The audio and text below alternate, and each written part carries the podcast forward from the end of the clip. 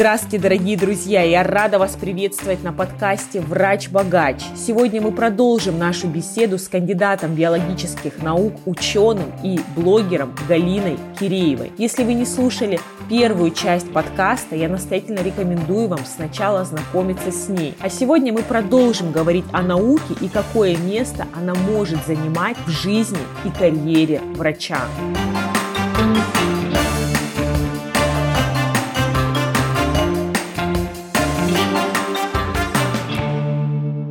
Итак, мы обсудили с вами, Галина Сергеевна, три дополнительных источника дохода для врача-ученого, для ученого и в том числе и врача. Что-то еще, может быть, какая-то образовательная деятельность, чтение лекций, онлайн-проекты, блог. Ну вот то, что я знаю о вас, может быть, у вас еще есть какие-то подводные. Скорее всего же вы по-прежнему... Почему подводно? Мне белая бухгалтерия, что вы меня под монастырь подводите. Нас же слушают все органы. Помимо этого, я думаю, что по-прежнему все равно к вам обращаются, да, с с э, просьбами корректировки, может быть, диссертации, статей. Что еще, Галина Сергеевна? Пока мы не перешли к образованию и онлайн-проектам, скажу еще одну опцию. Это консультационные услуги. Консультационные услуги любым, э, это не только могут быть какие-то компании, это могут быть э, частные лица, которые хотят инициировать какое-то исследование, спонсоры, инвесторы. Их довольно много, как ни странно, даже в нашей стране, и которым необходимо, так сказать, экспертное мнение насчет э, той или иной... Галина Сергеевна шутит про экспертное, вы понимаете, она, у нее все правильно, у нее правильный русский язык. Опять же, вот то заблуждение, что некоторые думают, ученый должен зарабатывать вот на одном месте, вот он должен работать с 9 до 5 и получать за это достойную заработную плату. С одной стороны, я, конечно же, за, я полностью согласна, но мы также живем в неидеальном мире, и мы, я говорю, не только наша страна, но и в целом мир. Мне кажется, довольно мало таких мест и ученых, которые так зарабатывают. Опять же, после моего обучения в Гарварде, перед тем, как каждый лектор начинал свою лекцию, у него все начиналось со слайда слайда конфликт интересов. А конфликт интересов это в первую очередь те компании, те лаборатории частные, для которых он оказывает э, те самые консультационные услуги, делится своим опытом и дает рекомендации, что надо брать в разработку, что не надо, или как делать эту разработку и так далее, и так далее. И у каждого этого профессора, который просто номер один или номер два в своей специальности вообще в масштабах э, мировом, у него на слайде было порядка 5-6 таких компаний. То есть, грубо говоря, по-нашему он работает там на подряде. И ничего плохого никто в этом не видит, что вот он не получает только в одном месте зарплату, где-то еще должен мотаться, бедняга. На самом деле это сильно обогащает, в том числе профессионально, опять же, также по себе могу сказать. Вы каждый раз э, изучаете, перелопачиваете огромное количество историй, источников, знакомитесь возможно, не так хорошо иногда знакомой вам сфере, хотя она и касается, естественно, вашей основной специальности, но тем не менее. И вы дискутируете, потому что есть всегда, редко берут мнение одного человека, спрашивают мнение нескольких специалистов, и бывает такое, когда один человек говорит, да, надо в это вкладываться, инвестировать, это супер разработка, она выстрелит, а вы говорите, что нет, ничего из этого не выйдет, вот 30 э, лет назад не получилось, и сейчас не получится. Вам устраивают э, очную ставку, вы начинаете это обсуждать, э, его аргументы, ваши аргументы. В итоге вы приходите либо к компромиссу, либо кто-то признает, что да, тот э, его оппонент был, скажем, прав. Они дают положительное или отрицательное заключение на этот счет. Поэтому это тоже хорошая опция. Она, кстати говоря, очень тоже неплохо оплачивается. Но, повторюсь, конечно же, она доступна не с первых лет вашей работы. Все зависит от того, как вы себя проявите, заявите, каким специалистом вы становитесь. Если вы не хотите, у вас нет стремления к каким-то звездам, в этом тоже ничего плохого нет с персональной точки зрения. Кто на что учился, кому-то спокойнее, стабильность, одно место работы, пускай и не самое любимое, но он там себя чувствует спокойно и хорошо, но тогда и э, у таких людей не появляются вот эти гневные комментарии, истерики по поводу того, как все плохо и что надо срочно устроить революцию. В науке. В науке, и в правительстве, и везде, да, что вот они-то знают, как все так сделать, чтобы все жили хорошо, ученые в первую очередь. Конечно, проблем у нас достаточно много, но работаем с тем, что есть, и потихонечку меняем мир вокруг себя к лучшему. Лично мне кажется, что это вот оптимальный подход без лишних нервов. Итак, резюмируя, мы обсудили четыре источника дополнительного дохода для врача и ученого, или врача, черточка, ученого. Значит, первое – это, возможно, какие-то дополнительные проекты, нетворкинг, коллаборации с другими учреждениями. Второе – это гранты от Российского научного фонда, может быть, какие-то международные гранты. Третье – это клинические исследования. Четвертое – это консалтинг. Итак, мы yes. переходим к образовательной деятельности. Если сравнивать это с зарубежной историей, конечно, здесь нельзя проводить прямые параллели, потому что за рубежом в продвинутых странах, э, не только в Европе, в Штатах, но и в Азии, конечно же, часто на самом деле основным источником, основным местом работы ученого является именно институт, университет, лаборатория при институте, университете. Они есть те, кто хотят параллельно заниматься наукой, как раз таки те, которые получают гранты и приносят определенный престиж университету. Ну и, соответственно, это, конечно, прибавляет им к их окладу, который они там получают. Но они могут этим и не заниматься, полностью только преподавать и тоже получать неплохие деньги, больше ничего лучше не искать. У нас э, такое представить, конечно же, сложно с уровнем зарплат преподавателей. Но при всем при этом, опять же, глядя на то время, в котором мы живем, и если говорить про собственную состоятельность и как ее в том числе монетизировать, то, естественно, можно создавать э, свою платформу для того, чтобы сеять разумное, доброе, вечное. Но вас же все равно, если вот не говорить про какую-то, да, там, может быть, свою школу, вас часто же приглашают все равно читать лекции, очень часто это оплачивается. Да, конечно, верно? конечно, да. Вас когда приглашают лектором, безусловно, есть участие в каких-то мероприятиях и конференциях да, достаточно масштабных, профессиональных, где не предусмотрена никакая оплата, где все выступают э, просто как представители той или иной организации, докладывая результаты оригинальных исследований или, опять же, участвуя в каких-то круглых столах. Ну, давайте назвать вещи своими именами нами там тоже есть достаточно много плюсов. Это опять-таки тот же самый нетворкинг, конечно, для опять-таки дальнейших коллабораций, которые в том числе будут переносить и увеличение вашего финансового достатка. Я сейчас очень активно киваю головой, этого просто не видно, безусловно, это так. Это чем масштабнее такое мероприятие, тем э, представительнее состав, абсолютно разносторонний с точки зрения наука, фарма, какие-то другие фирмы, в том числе иностранные представители, весьма весомые коллеги. Конечно же, там можно заручиться все всеми необходимыми знакомствами, если уметь потом, опять же, их правильно пользоваться и поддерживать. А с точки зрения приглашений оплачиваемых, конечно, да, этого тоже довольно много. Когда устраиваются какие-то школы, онлайн-школы, летние школы для студентов, Зимние для обучающихся. Школы. Я, кстати, участвовала школы. за этот год и в зимней школе обучающей, и в летней. И вот мы с Галиной Сергеевной будем в летней тоже участвовать да, в школе. мы привезли золото и серебро с этих зимних игр и летних летних игр. И, соответственно, либо это мероприятия, которые также спонсируются теми же фармкомпаниями, не обязательно фармкомпаниями, на самом деле мы так сужаем, просто некими частными организациями, либо, либо спонсорами, их на самом, деле, на самом деле тоже довольно много. Мне кажется, опять же, со временем а, появляется больше людей, даже вот отдельных а, личностей, у которых много денег, и они не гнушаются на то, чтобы не только купить себе еще один особняк на Лазурном берегу, но и и как-то помочь родной стране и пустить это все в меценатство, в образование и поддержку вот таких вот э, образовательных различных э, проектов, учитывая, опять же, все мы понимаем состояние государственного образования во многих-многих наших университетах. Ну, теперь, Галина Сергеевна, перейдем к вашему детищу, да, помимо того, что вы так активно занимаетесь наукой, вы еще и хотите привить эту любовь к науке нашим врачам, биологам, фармацевтам, специалистам, которые так или иначе хотят прикоснуться к науке, может быть, не обязательно ее творить, но хотя бы начать понимать. Так, в чем вопрос? Вопрос в том, как вы добились такого успеха. Раскройте, пожалуйста, про онлайн-школу по научной публикации информация. Какие вообще вот уже год практически, как она существует, какие у вас инсайты? Я знаю, что когда только начинала школа, вы говорили, да кому это нужно? Все все знают, это же такие абсолютно очевидные вещи. А я вам отвечала, да кто знает, кто знает. Я вот, например, про вот это слышу первый раз. Вот через год оглядываясь назад, вы поменяли свое мнение о том, что все все знают и учить некого? Да, вы знаете, поменяла.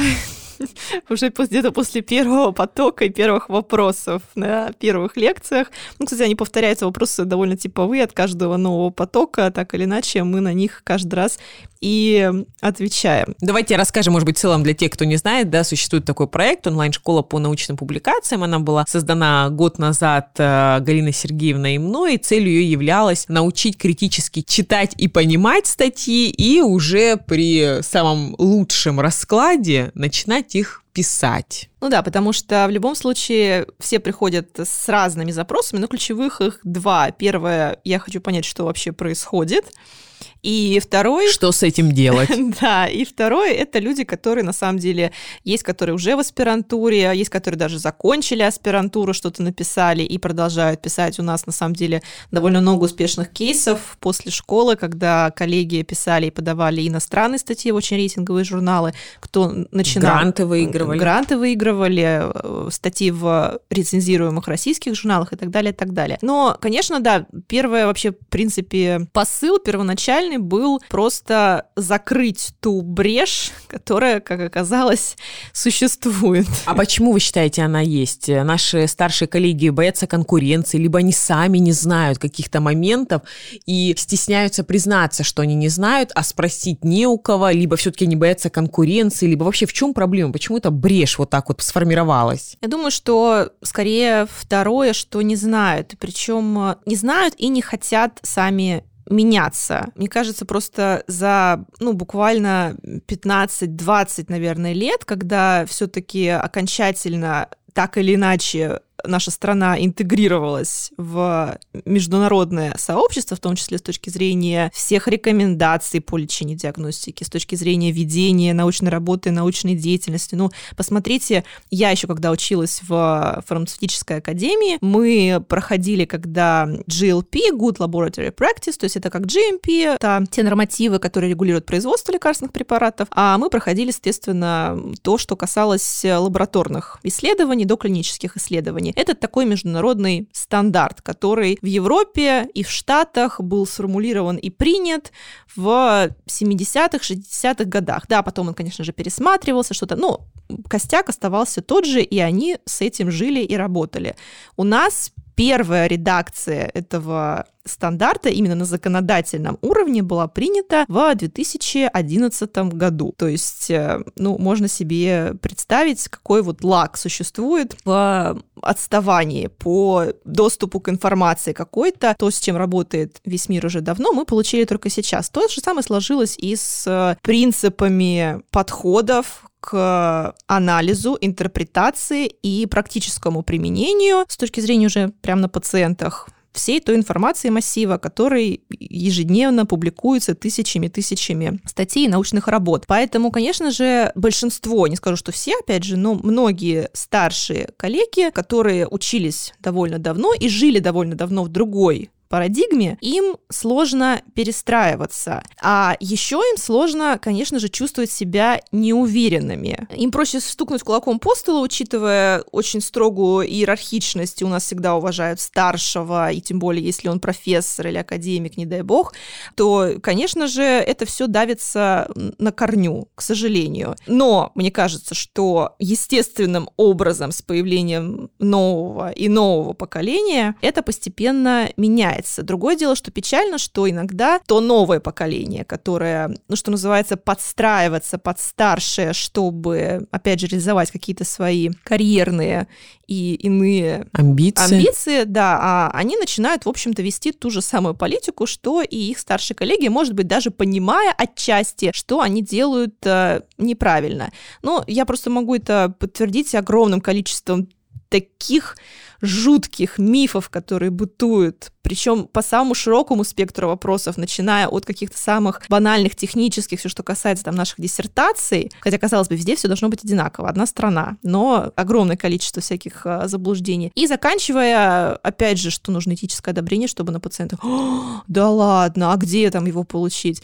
Или там какой дизайн? Потому что, как, ну вот нам, вот мы тут набрали, вот 20 человек вот тут были за углом, мы взяли, что-то сделали, ну, а, а что нет? Или там, а мне сказали, что вот я всю работу сделал, вот я собрал базу данных, проанализировал, там как мог посчитал, написал саму статью. Не говорим сейчас про то, там, естественно, там как или что, но мне сказали, что я не могу быть соавтором, потому что я там ординатор, или потому что я только первый год работаю. Да, Может конечно. быть, только кандидат наук, не меньше, мне сказали. И люди искренне удивляются, когда они узнают о том, что это не так. И, конечно же, вот э, такого рода вопросы и запросы привели к тому, что стало понятно, что, ну, хоть какую-то лепту в это внести можно. Да не хоть какую-то, а гигантскую лепту на самом деле, потому что результаты говорят за себя. Ну и, друзья, такой один из самых острых и щепетильных вопросов я оставила на конец нашего подкаста. Галина Сергеевна, вот вы полтора года учились в Гарварде. Я даже могу повторить название вашей программы. High Impact Cancer Research. Высокорейтинговые исследования в онкологии. И, насколько мне известно, среди ваших преподавателей были, ну, мне аж просто, извините, сейчас от зависти, аж э, бронхоспазм и ларингоспазм. От старости, а были, были даже нобелевские лауреаты. Да. Вот какие основные отличия именно в системе ценностей в отношении науки вы увидели по сравнению с нашей страной? Да, ну мы, наверное, будем говорить, опять же, не про лауреатов, хотя, конечно, про них очень интересно поговорить, но про такую более-менее среднюю температуру по больнице. Гарварду. По Средняя Гарварду. температура по Гарварду. Потому что ну, здесь все, опять же, упирается, как мне кажется, не просто, что они хорошие, мы плохие, или наоборот. Менталитет. А, во-первых, менталитет, и во-вторых, что у них по-другому построена система, опять же, образования и взращивания кадров. У них все-таки, я, может, крамольные вещи скажу, но посмотрим. У нас в науку, в образовании можно прийти что называется, с улицы. Просто если у тебя есть высшее образование по этой специальности, ты закончил, неважно что, хоть рейтинговый, хоть не очень рейтинговый университет, ты можешь прийти и стать ученым. Есть у тебя для этого предрасположенности? Нет. А Учился ты этим навыкам? Не учился. Хочешь ты развиваться дальше? Или ты просто ходишь, повторюсь, на работу, выполняешь какие-то там технические э, манипуляции, причем делаешь все равно плохо, но потому что больше никто не идет, возьмут и его, и будет он работать, и будет он работать либо ученым, либо преподавателем. Ну, может быть, такой конкуренции нет, естественно, из-за низкой зарплаты. А, И многие да, не знают да. о том, что все-таки есть дополнительные, как минимум, пять источников дохода, которые мы сегодня обсудили. Да, здесь вопрос еще, конечно, что причина, что следствие, безусловно, потому что, как мы хорошо знаем, я не думаю, что я открою Америку, ага, какой каламбур, Америка, Гарвард. У них же, конечно, нет такой ситуации, что каждый первый с высшим образованием. Во-первых, там, как мы знаем, в колледж далеко не все поступают, это огромный стресс каждый раз для семьи, там еще только женщина забеременела, уже начинают откладывать на колледж этому ребенку, потому что на стипендию там притянут единицы реально одаренные дети и подростки.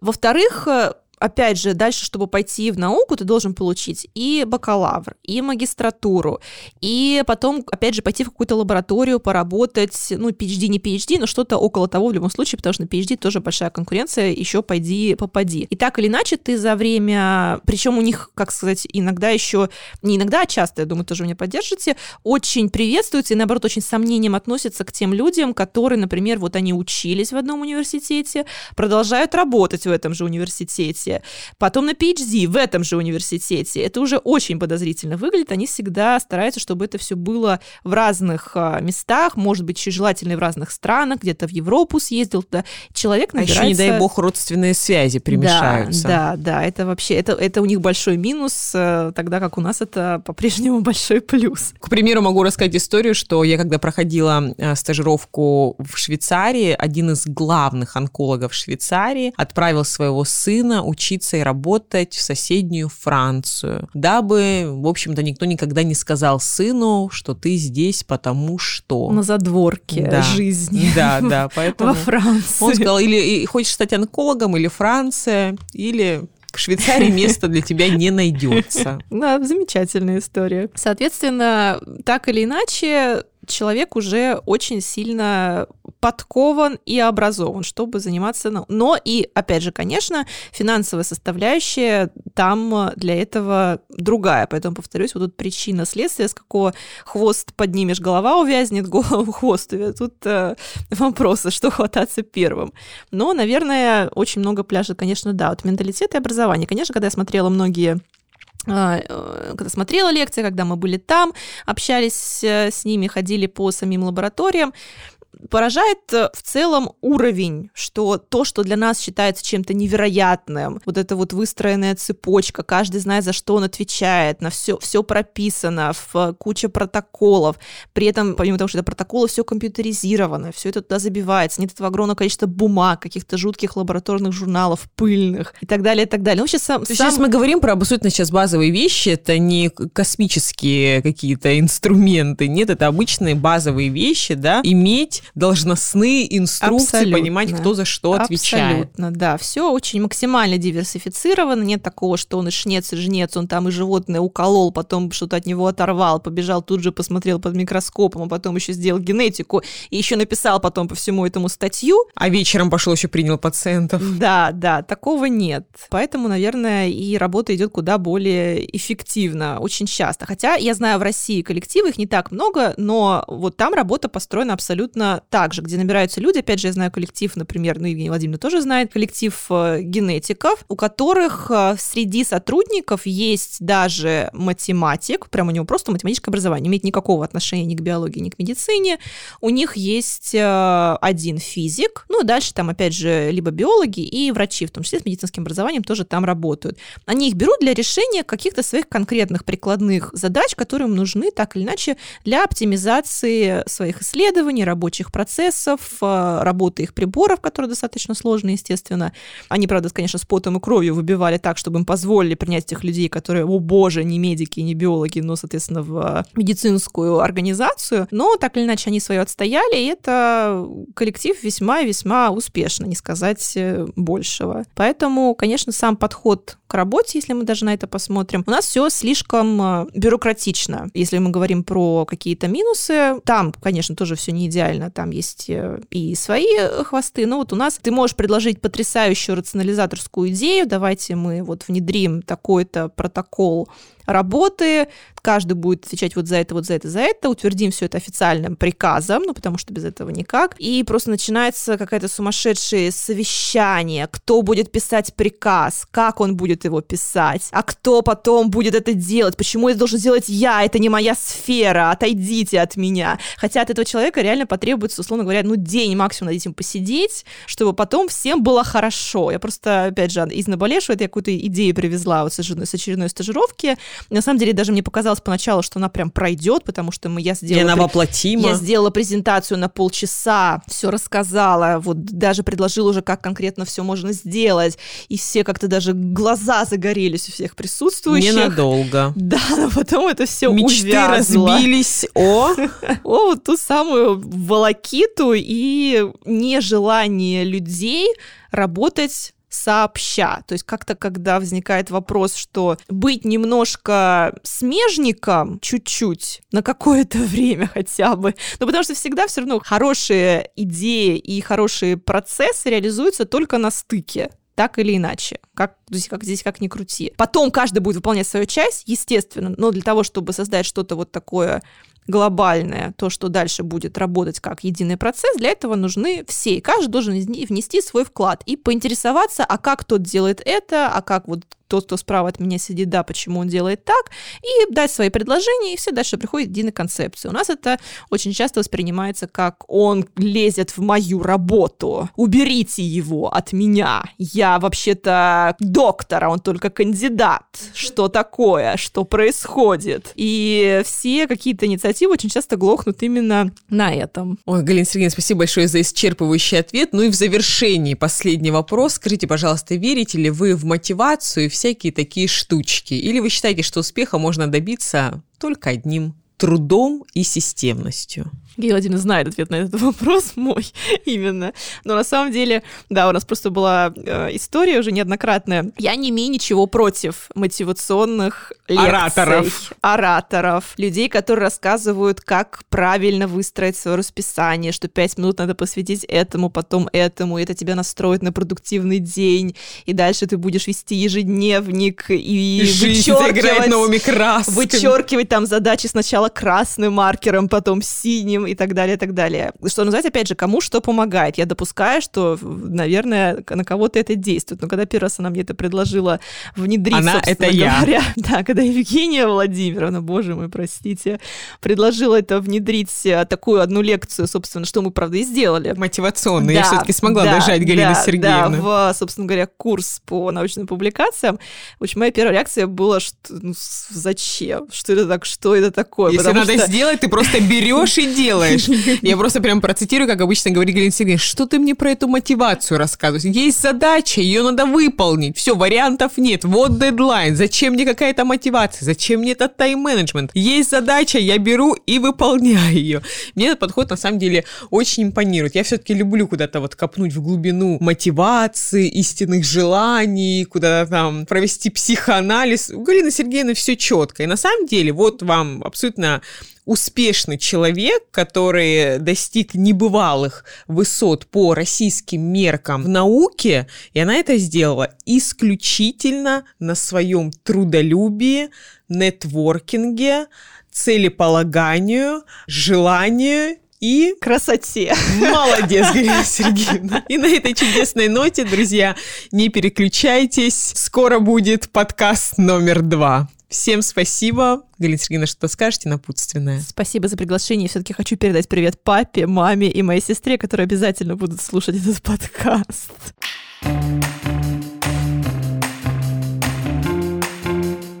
Итак, дорогие друзья, большое вам спасибо за внимание. Это была вторая и завершающая часть подкаста «Врач-богач» с Галиной Киреевой, где мы поговорили про науку и как она поможет в жизни врача достичь новых профессиональных высот. Если вам понравился наш выпуск, ставьте лайк, подписывайтесь, делайте репосты, расскажите о нас своим коллегам. Возможно, для них это будет действительно важная и нужная информация. А в наших следующих выпусках, обещаю, будет только еще интереснее и интереснее. Спасибо вам! thank you